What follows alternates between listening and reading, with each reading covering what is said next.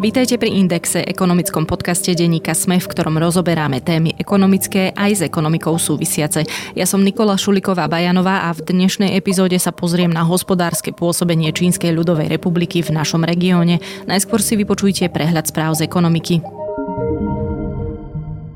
Slovenský plynárenský priemysel podpísal kontrakt na dodávky norského zemného plynu, ktorý by mal pokryť približne 32% ročnej spotreby. Ďalšiu zmluvu SPP podpísalo na dodávky skvapalneného zemného plynu loďami. Spolu by tieto dodávky mali zabezpečiť od júna okolo 65% spotreby. Na piatkovej tlačovej konferencii o tom informoval minister hospodárstva Richard Sulík spoločne s generálnym riaditeľom SPP Richardom Prokypčákom.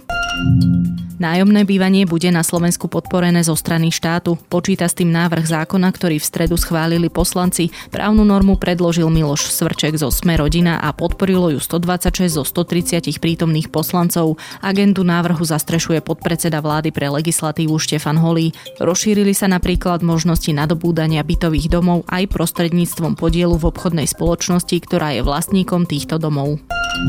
Tankovacia turistika v Maďarsku sa v piatok 27. mája končí. Pohonné látky za nižšie úradne zastropované ceny budú môcť ponovom tankovať len autá s maďarskou poznávacou značkou. Vláda Viktora Orbána to oznámila vo štvrtok s tým, že chce takto zastaviť enormný nával cudzincov, ktorí už niekoľko mesiacov využívajú nízke maďarské ceny benzínu a nafty.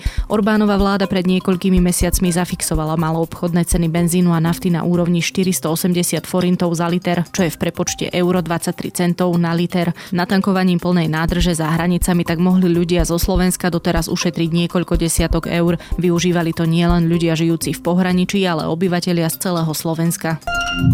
Dva týždne plateného voľna pre otcov, aj keď matka poberá súčasne materské alebo rodičovský príspevok. Túto novinku prináša novela zákonníka práce a ďalších predpisov, ktorú pripravilo Ministerstvo práce. Ide o transpozíciu smerníc Európskej únie do právneho poriadku Slovenskej republiky, ktorú vo štvrtok schválila vláda. Novela by mala byť účinná od oktobra 2022. Cieľom právnej úpravy je podľa ministerstva podpora rovnomernejšieho rozdelenia opatrovateľských povinností medzi ženami a mužmi a vytvorenie puta medzi otcom a dieťaťom už v rannom veku detí čo najskôr po narodení. Investori Twitteru žalujú podnikateľa Ilona Maska aj samotnú firmu vlastniacu rovnomennú sociálnu sieť za ich postup pri realizácii jeho prevzatia spoločnosti. Šéf automobilky Tesla podľa žaloby niekoľkokrát porušil kalifornské korporátne zákony. Navrhovanú skupinovú žalobu podal tento týždeň v San Francisku investor William Heresniak, ktorý uviedol, že koná v mene seba a všetkých ostatných v podobnej situácii. Naša Zem je jediná modrá planéta v galaxii s modrými oceánmi a modrým nebom. Je to miesto, ktoré je našim domovom a ktoré potrebujeme chrániť. Tatrabánka preto už od svojho vzniku podporuje udržateľný rozvoj a prináša inovácie pre lepšiu budúcnosť nás všetkých. Pomáha znižovať environmentálne zaťaženie a posilňuje aktivity v oblasti zodpovedného prístupu. Viac informácií nájdete na stránke premodrúplanétu.sk. Čína je obrovská, mocná a 20 ročia hospodársky rastúca krajina, ktorá si zahraničnými investíciami buduje a upevňuje vplyv vo svete. To je asi to najsamozrejmejšie, čo sa o nej povedať dá. Konkrétnejšie napríklad takmer vo všetkých štátoch afrického kontinentu vybudovala za ostatných 20 rokov veľké a aj veľmi potrebné infraštruktúrne projekty, ktoré ale znepokojujú pozorovateľov zo západu. Aj keď agentúra Bloomberg namieta, že tzv. úverová pasca čínskych investícií, o akej často hovorila Trumpová administratíva, iniciatíva nebola veľakrát dokázaná a že niečo ako veľký plán na ovládnutie sveta z Pekingu neexistuje, Čína a jej pôsobenie v zahraničí sú hodné našej pozornosti. Ako sme na tom s jej vplyvom v našom regióne, ktorý je voči negatívnym vplyvom vystavený aj nepriamo a ako je na tom Európa. Aj o tom sa budem v dnešnej epizóde rozprávať s výkonným riaditeľom Stredoeurópskeho inštitútu ázijských štúdií Matejom Šimalčíkom. Dobrý deň. Dobrý deň, prajem. Pán Šimalčík, aby náš rozhovor nepôsobil ako hostilný alebo ako nejaký, nedaj nedaj Bože ad hoc, že sme sa len tak zrazu zobudili a ideme sa rozprávať o čínskom vplyve a nie žiadnom inom vplyve v tomto regióne, tak by sme si asi najskôr mali vysvetliť, prečo sa ideme rozprávať o Číne a, a prečo sa vlastne touto témou v takej miere zaoberáme. No, Čínou sa musíme nepochybne zaoberať z viacerých dôvodov. V prvom rade musíme si uvedomiť to, že Čína je dnes jednou z hlavných svetových e, veľmocí. E, je to člen e, Bezpečnostnej rady OSN, stály člen Bezpečnostnej rady OSN s právom veta, ktorý má možnosť ovplyvňovať svetové dianie vo svoj prospech prostredníctvom rôznych takýchto medzinárodných mechanizmov vzhľadom na ten dlhodobý ekonomický rast a vojenský rast E, má dnes o mnoho väčšiu moc, ako mal povedzme pred desiatimi, pred 20 rokmi tá krajina, čo samozrejme znamená, že aj jej záujmy vo svete sú dnes o mnoho rozsiahlejšie ako, ako v minulosti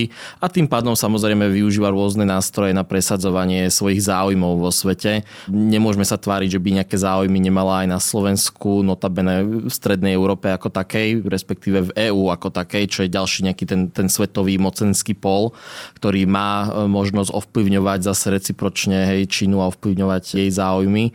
Čiže toto sú nejaké dôvody, prečo sa o tom musíme rozprávať. Samozrejme vstupujú potom do toho aj také premené, ako to, že Čína je autoritársky režim, kde je teda veľmi nízka miera nejakej, nejakej slobody, hej, čo sa týka, týka ľudských práv, slobody tlače. Od kedy v roku 2012 sa dostal k moci súčasný prezident Xi Jinping, ten režim sa značne pritvrdzuje. Dnes vidíme, že dochádza k potlačaniu napríklad ľudských práv viacerých tých eh, menšín, ktoré žijú v Číne. Historicky sa veľmi rozprávalo samozrejme o Tibete, ale dnes je to teda aj otázka napríklad Ujgurov v, na západe krajiny, v Xinjiangu, ale napríklad aj mongolskej populácie vo vnútornom Mongolsku. Vidíme tam rozsiahlu sinizáciu týchto menšín, eh, odstraňovanie ich kultúry, rôzne, rôzne kroky, ktoré v zásade smerujú k potlačaniu ich práv za, za tým cieľom, aby sa prispôsobili tej hanskej majorite. Najviac pretrakovaný dnes je asi práve ten Xinjiang, ktorý som spomínal, kde žije teda ujgurská menšina, čo sú teda moslimovia turkotatarského pôvodu. Už niekoľko rokov tam prebieha rozsiahla kampaň, ktorá má za účel práve to, čo som hovoril, sinizovať túto menšinu. Je vedená v zásade veľmi akože drakonickým spôsobom. Milióny ľudí, ako Samozrejme máme iba nejaké odhady, ale teda milión, možno až 3 milióny ľudí boli jeden, jeden čas zavretí v reedukačných táboroch, čo je v podstate nejaký eufemizmus pre koncentračné tábory, pre túto menšinu, kde práve e, bola vykonávaná táto násilná, násilná sinizácia. Hovorí sa o genocíde dokonca. Hovorí sa o genocíde, áno, samozrejme to je, to je nejaký pojem medzinárodného Kultúrnej. práva, mm-hmm. medzinárodného práva a je samozrejme otvorený ešte stále nejakému dokazovaniu, ale tým, ako sa nám e, máme postupne čoraz viac informácií, tak to vyzerá stále čoraz jednoznačnejšie, že ide o genocídu a ono aj keby nešlo o genocídu, tak určite ide o zločiny proti ľudskosti, čiže bavíme sa tu o tom, že, že nie či ide o, o väčšie alebo menšie zlo, ale o ktoré z dvoch e, rovnako veľkých mm. ziel je teda tam, sa tam deje. Čiže toto je samozrejme ďalší aspekt, ktorý zvažujeme, keď sa bavíme o Číne. No a v neposlednom rade nás musí zaujímať aj z toho vlastne nášho pohľadu, našej vlastnej bezpečnosti, ako Čína presadzuje svoje záujmy priamo u nás, aké využíva na to nástroje a vidíme, že ten trend je rastúci. Posledných, povedzme nejakých 5-6 rokov vidíme, že Čína napríklad aj e, výrazne investuje v rámci Európy, investuje častokrát do rôznych firiem, ktoré majú nejaký strategický význam, e, buď kvôli tomu, že teda vyrábajú alebo skúmajú nejakú, nejakú zaujímavú technológiu, alebo preto, že sú to napríklad firmy vlastnené oligarchami, ktorí majú potom e, blízko k politike a prostredníctvom nich majú možnosť napríklad ovplyvňovať e, zahraničnú politiku. Čiže toto sú vlastne všetky také tie, tie faktory, ktoré sa nejako snúbia v ten jeden, jeden obraz e, o Číne, ktorý by nás mal zaujímať a, a našťastie nás čoraz viacej zaujíma. Vidíme to vlastne aj v tom, že ako sa napríklad vyvíja slovenská bezpečnostná politika, aj kedy, kedy postupne čoraz viacej na tieto negatívne aspekty upozorňujú napríklad tajné služby. Už 2-3 roky sa objavuje Čína pravidelne vo výročných správach Slovenskej informačnej služby. Za minulý rok sa k tomu pridalo už aj vojenské spravodajstvo. Objavuje sa či už priamo alebo nepriamo v plánovacích dokumentoch eh, ministerstva obrany. Reaguje na ňu už napríklad aj nedávno schválený akčný plán boja proti hybridným hrozbám.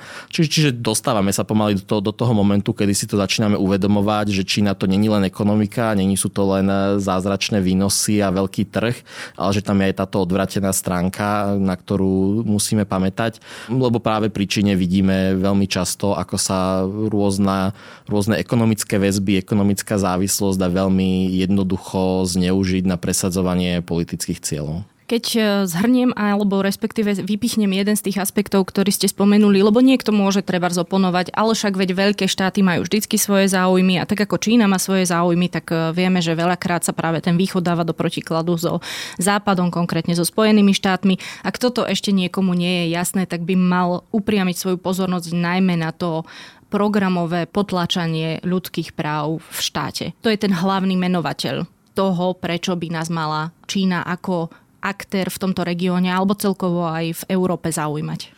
Ja by som nepovedal, že to je hlavný menovateľ. Je to určite dôležitý menovateľ, jeden z hlavných menovateľov, ale určite nie je jediný.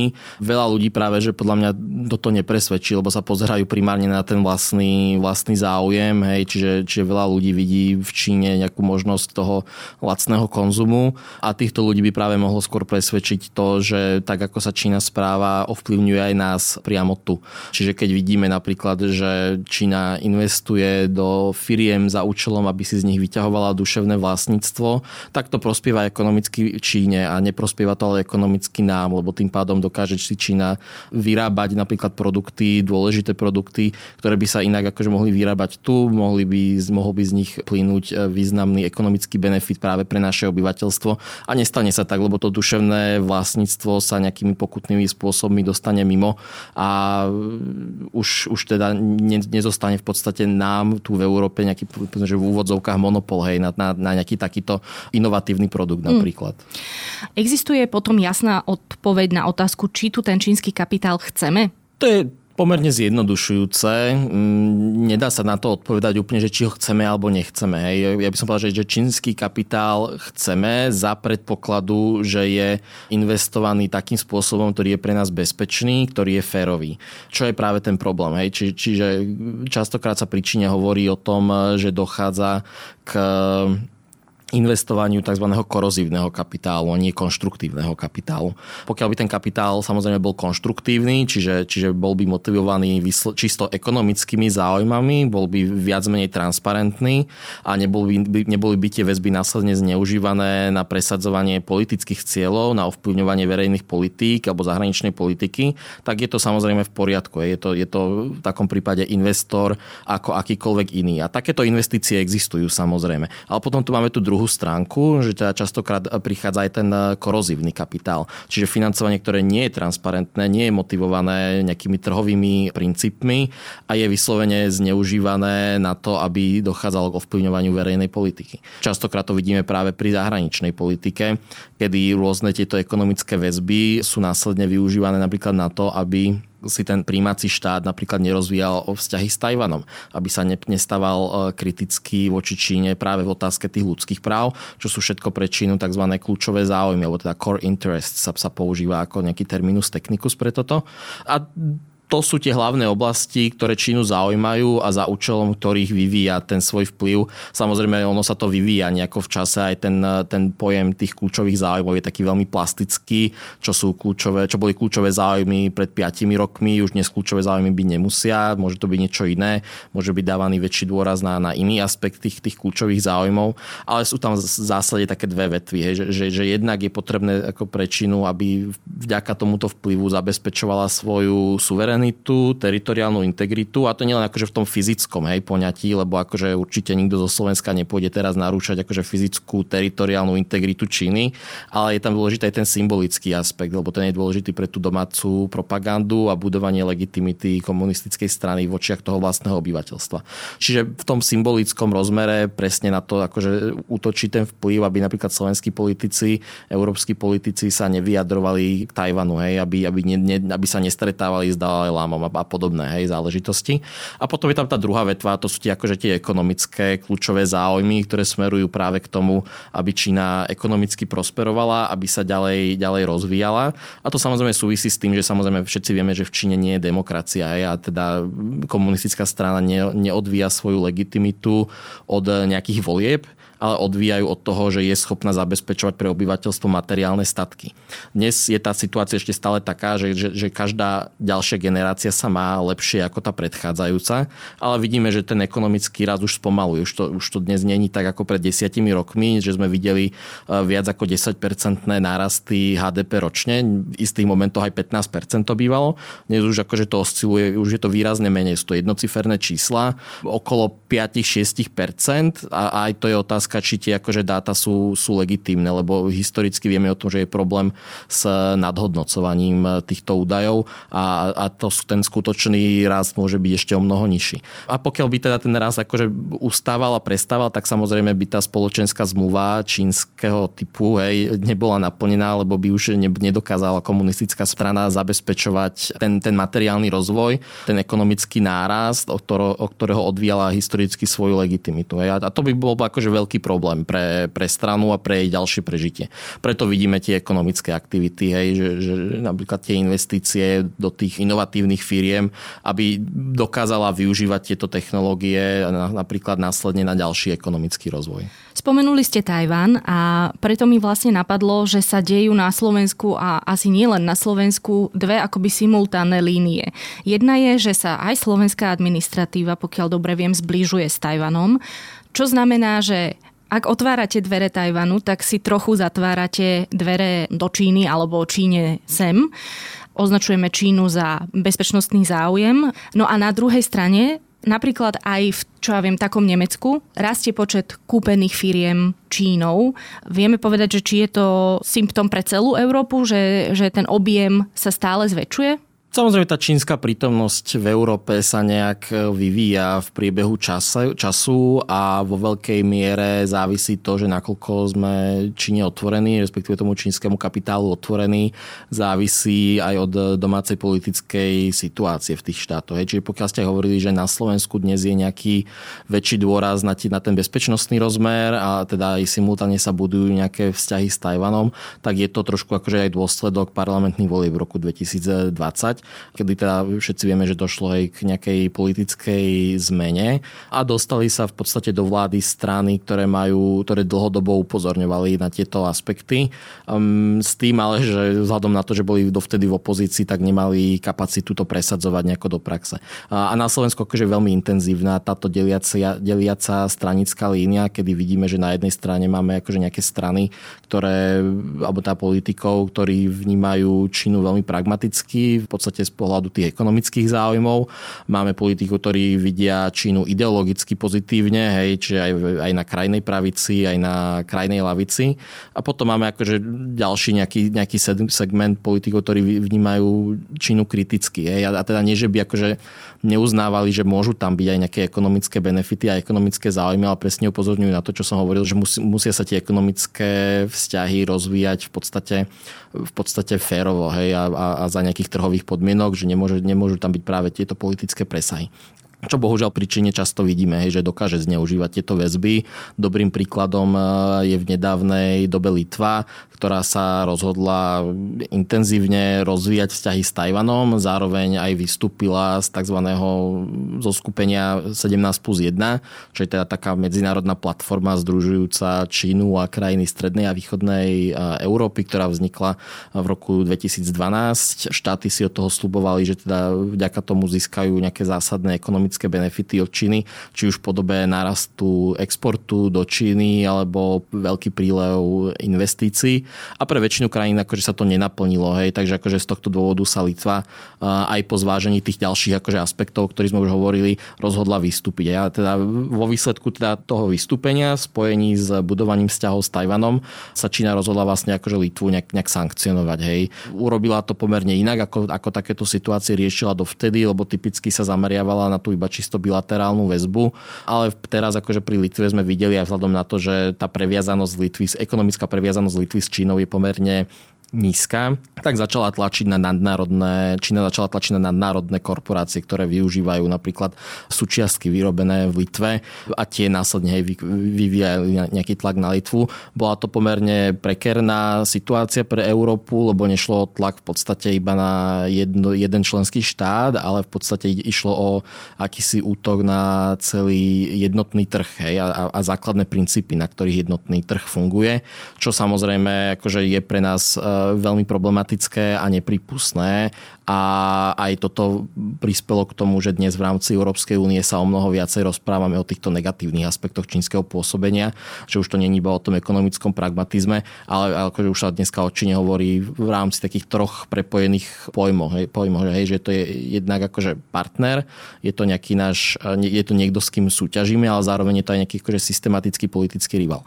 Čiže toto, toto je dnes, kde sa nachádzame. Čo sa týka tých investícií, tak samozrejme, akože tie v absolútnych číslach e, rastú v priebehu času, ale vidíme zase zároveň aj, že od nejakého roku 2016-17 to tempo rastu tých investícií klesá. Hej. Lebo v 16 bol ten boom. V 16 bol ten boom, to bol ten, ten vrchol tej investičnej aktivity, ale to, že to tempo samozrejme klesá, neznamená, že tam tie problémy nezostávajú, hej, lebo napriek tomu, že ten objem nových investícií z roku na rok nižší, tak tam pretrváva stále to zameranie na tie, povedzme, že strategicky významné, významné podniky. Povedali sme toho veľa, vy už ste spomenuli aj niektoré príklady, ale vlastne ešte sme si riadne akoby nepomenovali, že ako všeli, ako tu pôsobí. Vy už ste to zakategorizovali do konštruktívnych a korozívnych investícií, tak poďme možno k nejakým tým presne objemom a do čoho putujú. Vieme to povedať napríklad za či už Slovensko, náš región alebo Európu celkovo? No, je tam taký jeden trošku metodologický problém, že zahraničné investície sa veľmi ťažko, ťažko merajú, vzhľadom na to, že tie metodiky, ktoré sa používajú, sú skôr že majú na mysli nejaké účtovné alebo teda ekonomické uvažovanie a nie sú robené tak, aby akože vyhovovali na posudzovanie investícií z toho zahranično-politického hľadiska. Čiže častokrát akože úplne nevieme, že koľko, koľko investícií tu reálne, reálne je. Máme tie čísla, čísla sa veľmi rôznia, až takým akože zásadným e, spôsobom, že napríklad akože Národná banka, keď hovorí, že na Slovensku je nejakých 30 miliónov čínskych investícií, tak čínske ministerstvo zahraničného obchodu vám povie, že ich je 90 miliónov, slovenské ministerstvo hospodárstva vám povie, že to je 200 miliónov a čínska ambasáda vám povie, že to je 500 miliónov. Hej? Čiže akože to, to je tak akože široká škála údajov, že s tým sa samozrejme pracovať nedá. Hej? Môže mať každý a... pravdu, alebo tam je nejaká miera zavádzania? Uh, no to, to, to je ten problém tej metodiky, hej, hmm. že, že, že, že niektoré tie metodiky sa nepozerajú úplne po tom eh, konečnom vlastníkovi, po tom konečnom užívateľovi výhod, hej, že ktorý reálne vlastní tú investíciu a potom niektoré tie investície sú akože atribuované v zásade krajine, ktorá je iba prvá v tej, v tej reťazi akcionárov. Hej. Čiže pokiaľ máme niektoré krajiny v Európe, ktoré tradične akože priťahujú investície, alebo teda sú cez ne tradične štrukturované tie investície kvôli rôznym právnym daňovým výhodám, nejaké akože e, Luxembursko, Holandsko, hej, tak, tak potom niekedy tie investície sú akože zle atribuované. Mm-hmm. Hej. Preto akože sa musíme možno pozerať potom skôr po konkrétnych projektoch a samozrejme tie firmy vám akože nie vždycky povedia, že koľko reálne investovali, hej, lebo však je to nejaké ich, e, nejaké ich obchodné tajomstvo. Čiže akože ten úplný objem tých investícií nie je až akože tak veľmi dôležitý. Ale akože dôležité to, že ako to vyzerá potom akože proporčne voči iným štátom. Hej. A tu vidíme, že, že ten podiel Číny na, na investíciách je relatívne, relatívne nízky, okolo 1%, možno aj, aj, aj menej. S tým, že samozrejme akože aj tu naražame aj na tie metodológie, áno, alebo však dobre, môžeme porovnávať e, jedny dáta v rámci teda tej série, druhé dáta v rámci tej série a ten, ten podiel bude v zásade akože vždycky sedieť. My sme jeden čas sa zaoberali tým, že sme sa nepozerali úplne po investíciách, ale po ekonomických výhodách, ktoré z tých investícií plynú a sme si vtedy zobrali v zásade zoznamy firiem, ktoré na Slovensku investovali z Číny, z Japonska, z Koreji a z Tajvanu a, a porovnávali sme povedzme tie benefity, hej, v uh-huh. podobe dane z príjmu a v podobe zamestnanosti. Uh-huh. A tam nám akože vtedy vyšlo, že ten, ten, ten prínos Číny oproti ostatným trom krajinám bol relatívne akože nízky. Hej. Samozrejme, tým rekordmanom je pre nás e, Južná Korea, ktorá aj v tých štatistikách akože priamých zahraničných investícií vychádza ako nejaký piatý alebo šiestý najväčší investor celkovo. Hej. Jasne. Samozrejme, potom tam bolo nejaké, nejaké Japonsko, ktoré je ale samozrejme vo veľkej miere naviazané na tie korejské firmy ako nejakí subdodávateľia. No a potom na spodku, hej, akože boli tie tajvanské a ešte pod nimi čínske, čínske firmy. S tým, že samozrejme aj pri tých tajvanských firmách si musíme uvedomiť to, hej, že, že, že častokrát neprichádzali preto, lebo tie, tá predchádzajúca vláda, vláda Smeru, ktorá bola pomerne pozitívne nastavená voči Číne, tak akože im kladla nejaké prekážky. Čiže že za, za tých 12 rokov, čo vládol Smer, sa ten vzťah akože veľmi, veľmi nerozvíjal. A je akože pomerne zaujímavé, že, že nejaké štyri tajvanské firmy dokázali vytvoriť rovnaké, rovnaký objem tých benefitov ekonomických pre Slovensko ako, ako povedzme, že 30 čínskych firiem. Hej? Či, čiže mm-hmm. akože je tam takýto nepomer. A je to jasne aj zaujímavé, že keď sme si dávali akože nejak do rebríčka, že top 10 firiem podľa toho, aké benefity priniesli Slovensku, tak bolo tam veľa korejských, bolo tam veľa japonských, samozrejme bola, bola to tam e, Kia, Mobis, e, Samsung, hej, z tých korejských, z tých tajvanských tam bol napríklad Foxconn, ale nebola tam ani jediná, jedin, ani jeden z tých čínskych investorov tam, sa tam nenachádzal v tej top desiatke, čo nám mm-hmm. akože tiež možno niečo hovorí. Platí teda pre Slovensko, že keď sa rozprávame iba o Číne, tak je tam tá najväčšia prepojenosť cez ten automobilový priemysel, tak ako to bolo v Trebars v tej Litve? V istej miere áno. Jednak veľa či viacero čínskych firiem je napojených na ten výrobný reťazec automobilov, kedy dodávajú rôzne súčiastky. Zároveň je tu aj druhý, druhý rozmer, že niektoré automobilky, ktoré pôsobia na Slovensku, sú pomerne závislé na čínskom trhu z pohľadu ich vlastných exportov. Týka sa to hlavne Volkswagenu, ktorý už ako dlhodobo vo svojich výročných správach uvádza, že na tom čínskom slovenskom trhu generuje najväčší, najväčší obrad. Myslím, že naposledy to bolo okolo 25%, hej, čo, čo je pomerne, pomerne veľa. A pokiaľ by sa Čína za nejaké kroky rozhodla trestať Slovensko práve tlakom na ten automobilový priemysel alebo na to napojenie Slovenska do výrobných reťazcov, globálnych, tak, tak mohol by to byť uh, problém. Čo je jeden akože veľký, veľký problém toho, ako pristupujeme k hodnoteniu tej závislosti na Číne, že často sa pozeráme iba na ten e, priamy export a na tie priame investície a unikajú nám tieto nepriame, nepriame vplyvy prostredníctvom rôznych reexportov. Ešte, to, akože tá štúdia je už veľmi stará, ešte myslím, že z roku 2013 počítal to Medzinárodný menový fond, ktorý sa práve pozeral po tom, že aká je teda tá reálna expozícia pozícia nejakých krajín e, voči Číne a tamto v prípade Slovenska vyšlo, že keď sa započítajú tie reexporty, tak to bolo zhruba 4 krát viac, ako keď sa pozeráme iba na tie priame ekonomické e, väzby. Pri tom, aký podiel má dnes e, Čína na tom priamom exporte, zo Slovenska, tak pokiaľ by to dá, akože, že, že všetko, nič, nič by ďalšie ne, sa nezmenilo a ten pomer z tej štúdie Medzinárodného menového fondu by stále platil, tak tá expozícia by bola okolo 10%, hej, čo už je akože dosť veľa celkom. Mm-hmm. Čiže tam je to riziko už potom, hej, že, že v prípade e, nejakých problémov by Čína vedela na nás tlačiť. Ale čo to teda znamená? Hej, že znamená to teraz, že akože nemôžeme mať suverénnu zahraničnú politiku? No to určite nie. Skôr to teda znamená to, že musíme si akože do budúcnosti dávať pozor z pohľadu nejakej diverzifikácie ekonomiky, tak aby ten podiel Číny alebo teda akýchkoľvek autoritárskych režimov, ktoré majú tendenciu zneužívať tie ekonomické väzby, nebol tak veľký, že v prípade nejakých, nejakého konfliktu by mal na nás zásadný ekonomický dopad. Ako napríklad teraz vidíme pri komoditách, ktoré nakupujeme v Rusku.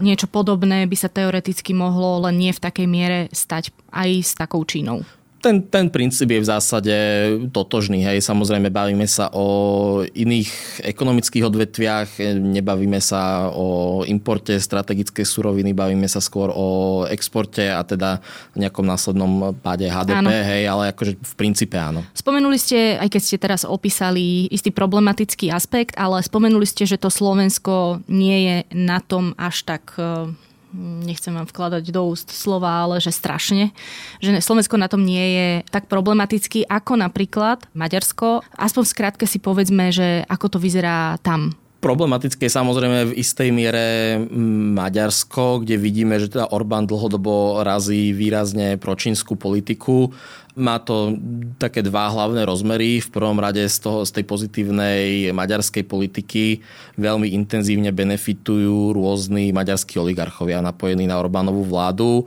Často sa práve v tomto kontexte spomína projekt e, železnice, ktorá má prepojiť e, Budapešť s Belehradom, kde práve akože veľkú časť zárobkov majú títo maďarskí oligarchovia. A samozrejme tam je akože potom ten problém, že ide o projekt, ktorý má byť financovaný čínskym úverom partnerom, na ktorý by mali byť akože kladené aj nejaké podmienky týkajúce sa využívania čínskych dodávateľov materiálu, prípadne aj tých stavebných prác. Hej. Čiže, čiže je to taký akože, no, nie je veľmi dobrý deal pre to Maďarsko z toho pohľadu, že, že tá stavba je potom tak povediať zaplatená dvakrát, lebo teda jednak zoberete si najskôr úver, ktorý musíte splatiť a tie peniaze z toho úveru v podstate vrátite ešte do Číny skrz tých dodávateľov čínskych. Hej. Čiže akože, no, mhm. veľmi nevýhodné, nevýhodné podmienky. Je to problém, na ktorý sa upozorňuje dlhodobo, nielen v prípade Maďarska, ale v rámci Európy napríklad pri Západnom Balkáne, čiže akože tých, tých krajinách Západného Balkánu, ktoré nie sú v Európskej únii. Nevzťahujú sa na ne zatiaľ také prísne pravidla verejného obstarávania, štátnej pomoci, ochrany pred bezpečnostnými rizikami investícií, aké máme v Európe.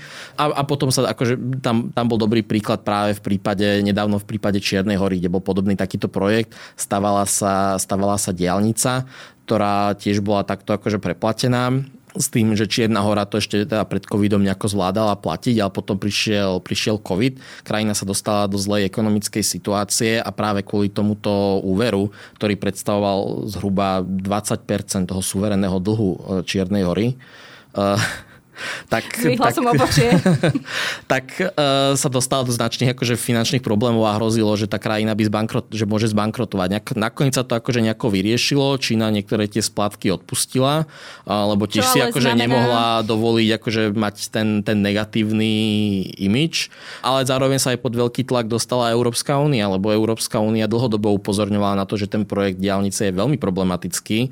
Odmietla ho kvôli tomu zafinancovať, lebo bol nerentabilný a nakoniec sa dostávala do pozície, že bol vytváraný tlak, aby Európska únia spravila nejaký bailout Čiernej hory, hej, kvôli tomu, aby, aby teda akože nakoniec zatiahla ten, ten úver, e, nevýhodný úver, ktorý sa ma nechcela poskytnúť na nevýhodný projekt, len preto, aby teda zachránila Čiernu horu pred dôsledkami takýchto nejakých akože predatorských e, praktik. Samozrejme, tých príkladov je, je veľa, hej, akože, ktoré by sme vedeli nájsť vo svete. Historicky sa hovorí ako o takom najvýznamnejšom prvom príklade o, o jednom prístave na Sri Lanke, prístav Hambantota, ktorý teda bol postavený napriek tomu, že tiež akože nemal nejakú, nejakú veľkú perspektívu. Sri Lanka opäť nezvládala, nezvládala splácať a výsledok bol taký, že teda Čína si prevzala ten prístav, ktorý financoval do svojho vlastníctva. Akože, akože dôležitý course kritickej infraštruktúry. Prístav v Indickom e, oceáne v blízkosti Indie, hej, ktorý Čína môže akože teraz akože využívať na rôzne svoje, svoje potreby. Samozrejme je tam aj tá druhá stránka mince, že aká je zodpovednosť tých domácich elít, hej, že č, a tá zodpovednosť je samozrejme veľmi veľká, lebo väčšinou boli upozorňovaní na to, že tie díly sú, sú nevýhodné a, a z rôznych korupčných dôvodov sa, sa rozhodli ich, ich akceptovať. Ano. A to bol aj ten prípad v Čiernej hore, že, že za, za ten prípad úplne nezodpoveda tá súčasná vláda Čiernej hory, zobrala si to ešte predchádzajúca, ktorá aj nakoniec skončila z rôznych e, korupčných škandálov hej, a, a nakoniec tá súčasná vláda sa s tým musela nejako vysporiadať. A späť, späť teda do Európskej únie, mm-hmm. keď sa bavíme o tej závislosti, tak stredná východná Európa ju až, akože, až takú vysokú, vysokú nemá. Tá závislosť je o mnoho vyššia v západnej Európe, kde teda najväčší najväčšími, najväčšími príjemcami čínskych investícií sú samozrejme tradične Nemecko, Francúzsko, pred Brexitom Veľká Británia ako, ako, ako, ako významná, významná destinácia čínskych investícií. To isté platí potom o, o exporto. Hej. A nemôžeme sa ale akože nejako čudovať, že to takto je. Proste je to dôsledok nejakých, nejakých štruktúrálnych faktorov, toho, ako sú nastavené globálne výrobné reťazce.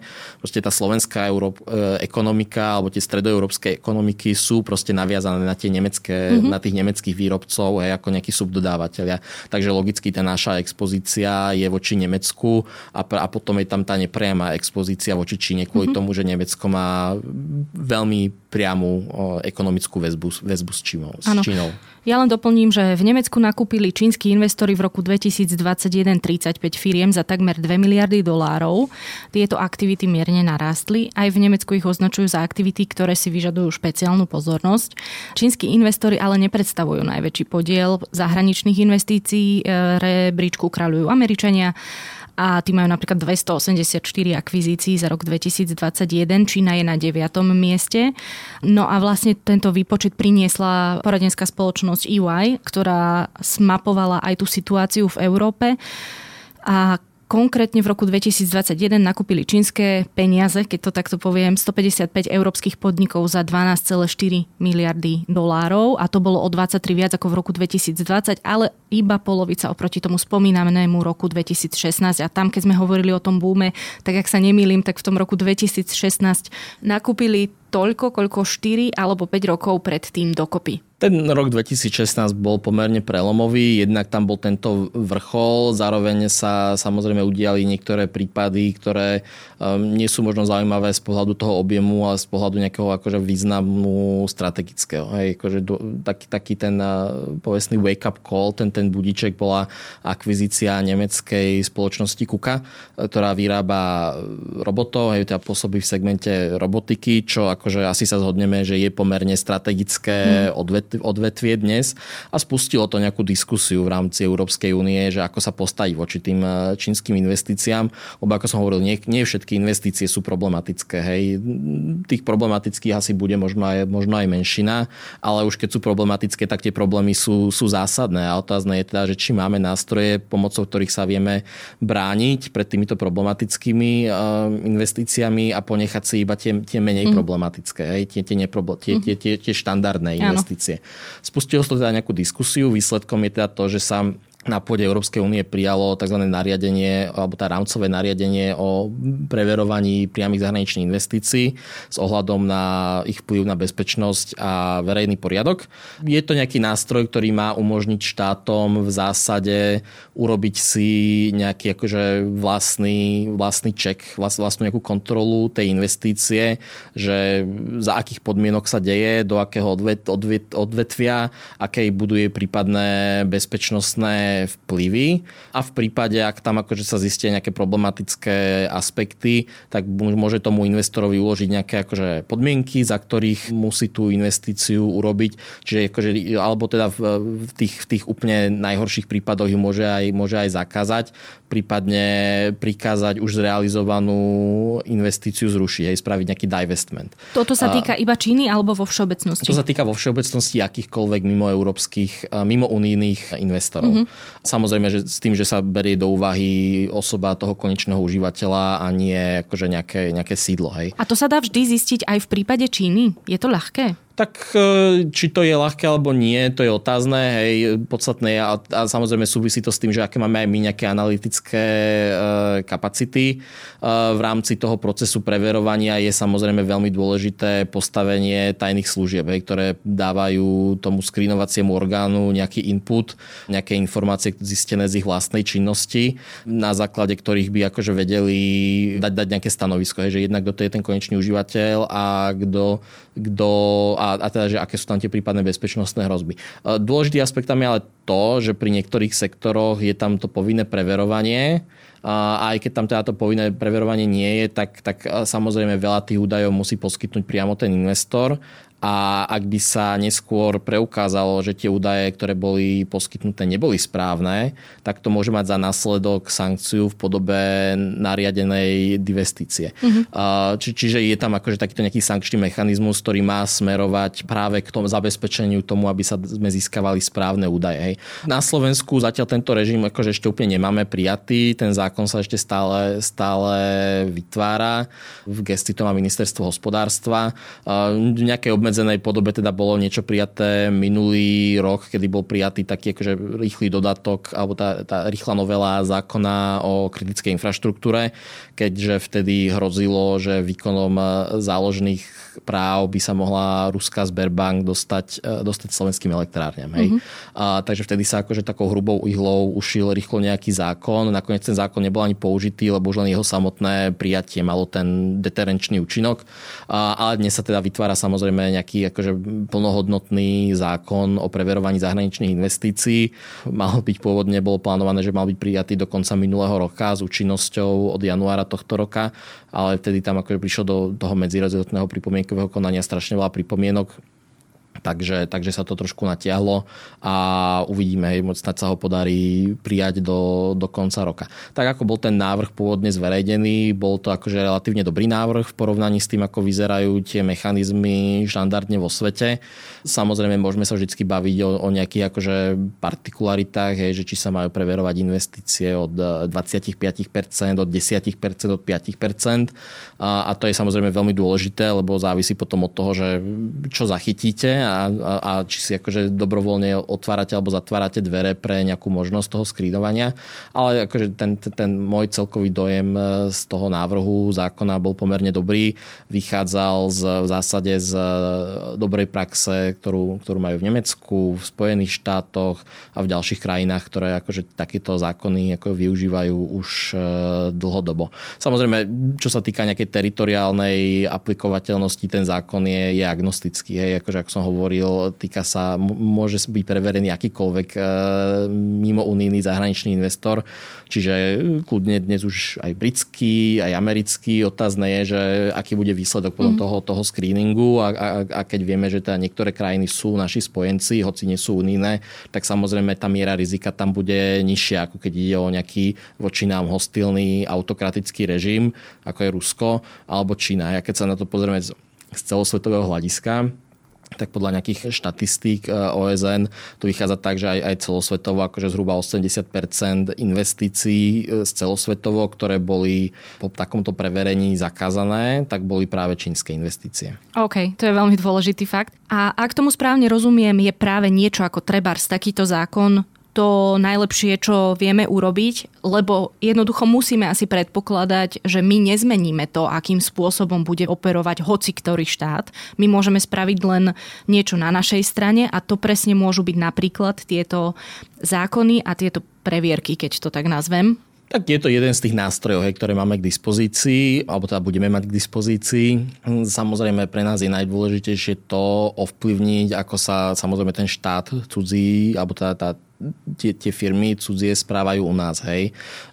Chceme v náš prospech. Áno, chceme, aby, aby fungovali v náš prospech, aby aby to nesmerovalo k presadzovaniu nejakých akože zahraničných politických e, záujmov. Čo možno ako dôležité ešte si povedať, ja úplne sme to, úplne, iba sme to tak naznačili, že práve Čína pri presadzovaní svojich zahranično-politických záujmov využíva celospoločenský prístup. Mm-hmm. Čiže, čiže nevyužíva len tradičné diplomatické nástroje, ako akože štandardne využívajú povedzme, že demokratické štáty, ale využíva na to všetky zložky spoločnosti a všetky väzby, ktoré tieto spoločenské vrstvy majú na zahraničí. Čiže, čiže využíva na to, na to firmy, v Číne platia zákony, ktoré prikazujú súkromným firmám v zásade vyhovieť akejkoľvek požiadavke čínskych tajných služieb využíva na to akademické väzby práve na to, aby sa dostávala k e, zaujímavému duševnému vlastníctvu. Využíva na to rôzne, rôzne spoločenské väzby, zneužíva prítomnosť e, diaspory, hej, ktorú akože si nejak takto instrumentalizuje.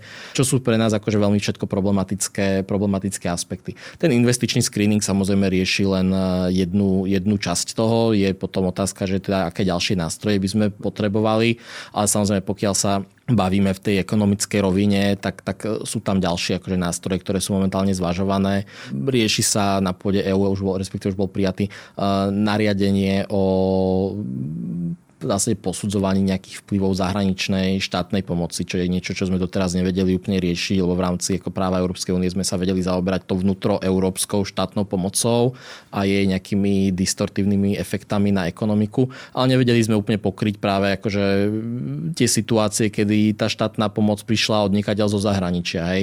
A to sme videli napríklad v Chorvátsku, keď sa stával most prepájajúci polostrov Peliešac s Dubrovnikom, čo je akože veľmi dôležitá strategická infraštruktúra, nakoľko prepája dve časti tej chorvátskej pevniny, a obchádza v zásade e, ten, ten kúsok e, Bosny a Hercegoviny, ktorý, ktorý Chorvátsko rozdeluje. Ten tender vyhrala čínska firma.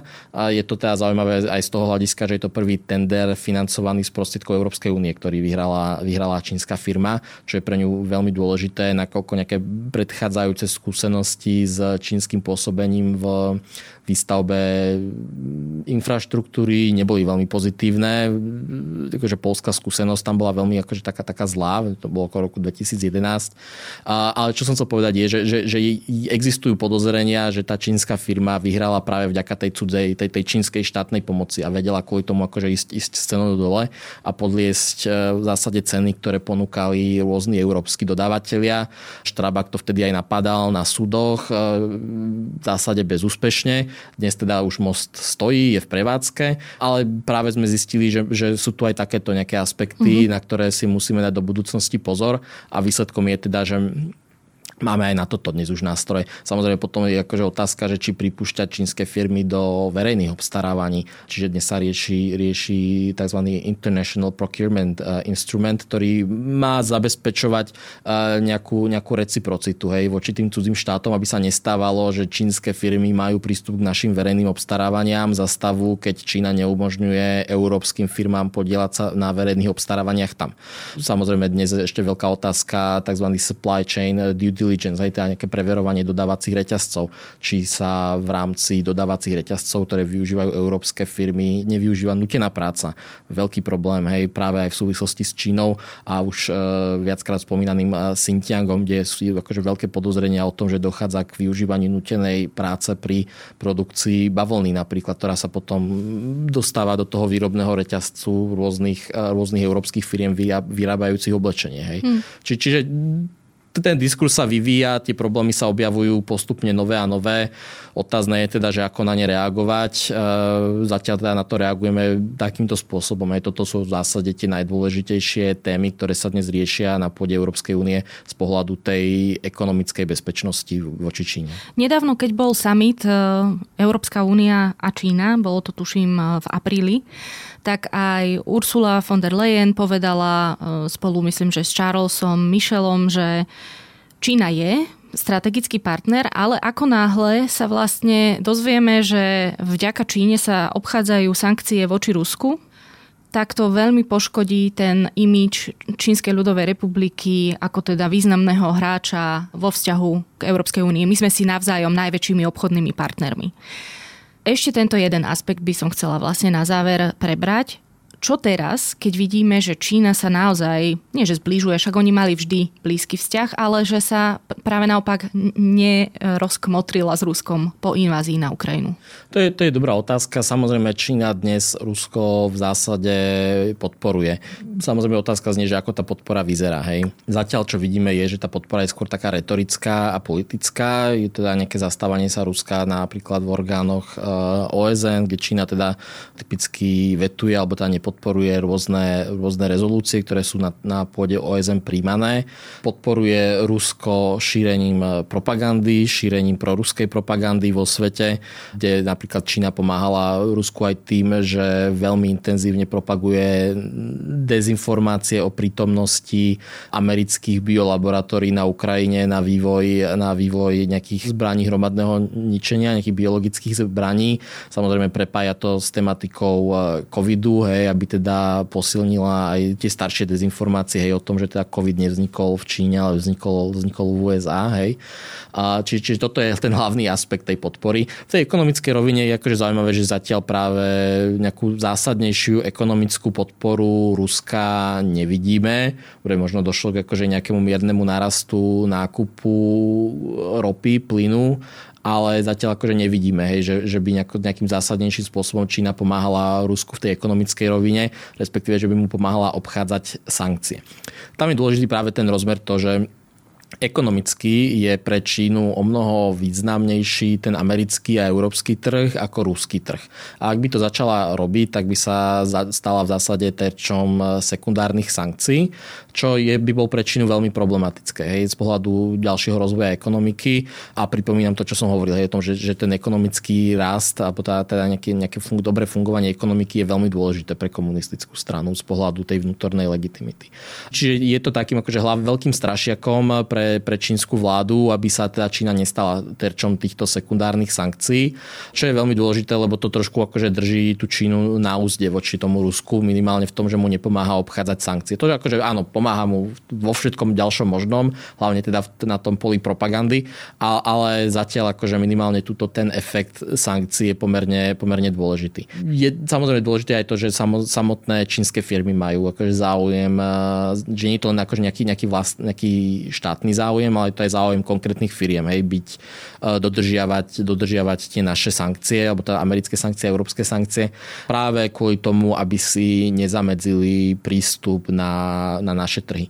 Pripomeniem kauzu súvisiacu s Huaweiom, kedy jeden z tých hlavných dôvodov, prečo akože Huawei medzinárodne padol, prečo došlo k zatknutiu jeho finančnej riaditeľky v Kanade, tak tým oficiálnym dôvodom nebolo tie bezpečnostné rizika spojené s prítomnosťou Huawei v našich 5G sieťach, ale to, že Huawei obchádzal sankcie uložené voči Iránu. Dobre, je toho ešte veľa, čo sme nespomenuli. Určite by sa oplatilo ísť hlbšie do jednotlivých podnikateľských väzieb, či už e, tých, ktoré sú na Slovensku, ale napríklad aj tých slovenských pôsobiacich v Číne.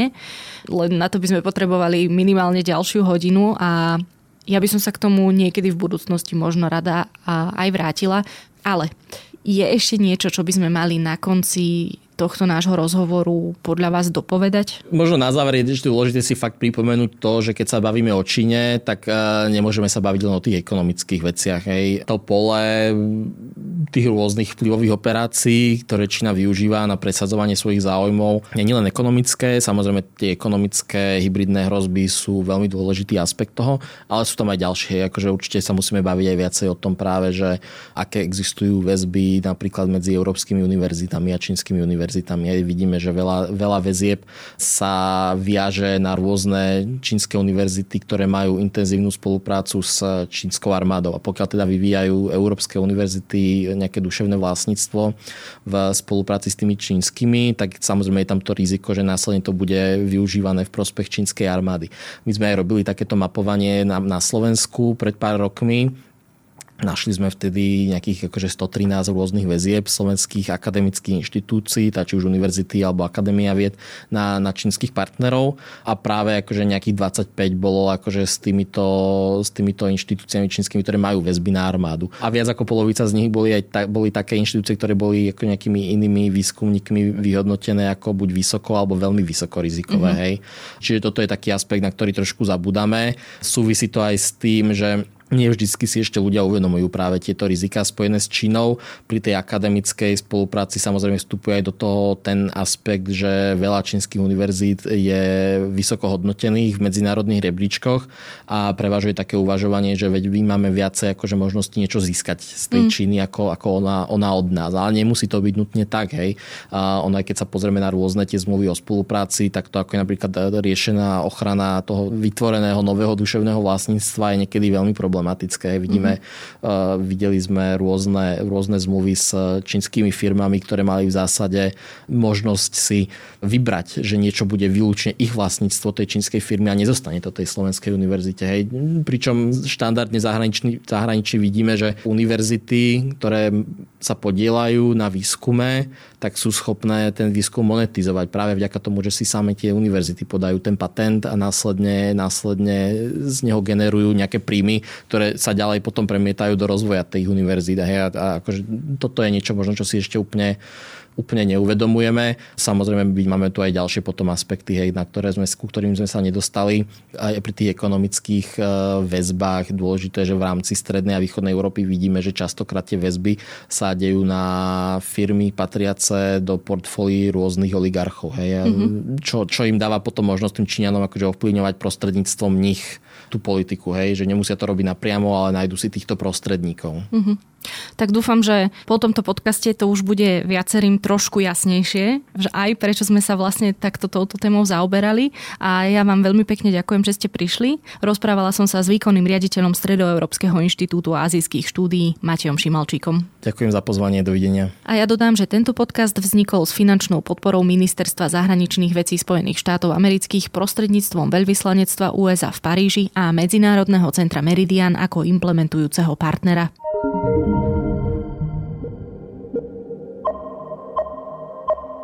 To je pre tentokrát všetko. Počúvali ste Index, ekonomický podcast denníka Sme. Moje meno je Nikola Šuliková Bajanová a ak sa mi chcete ozvať spraviť, tak môžete mailom na nikola.bajanova.sme.sk alebo podcastindex.sme.sk.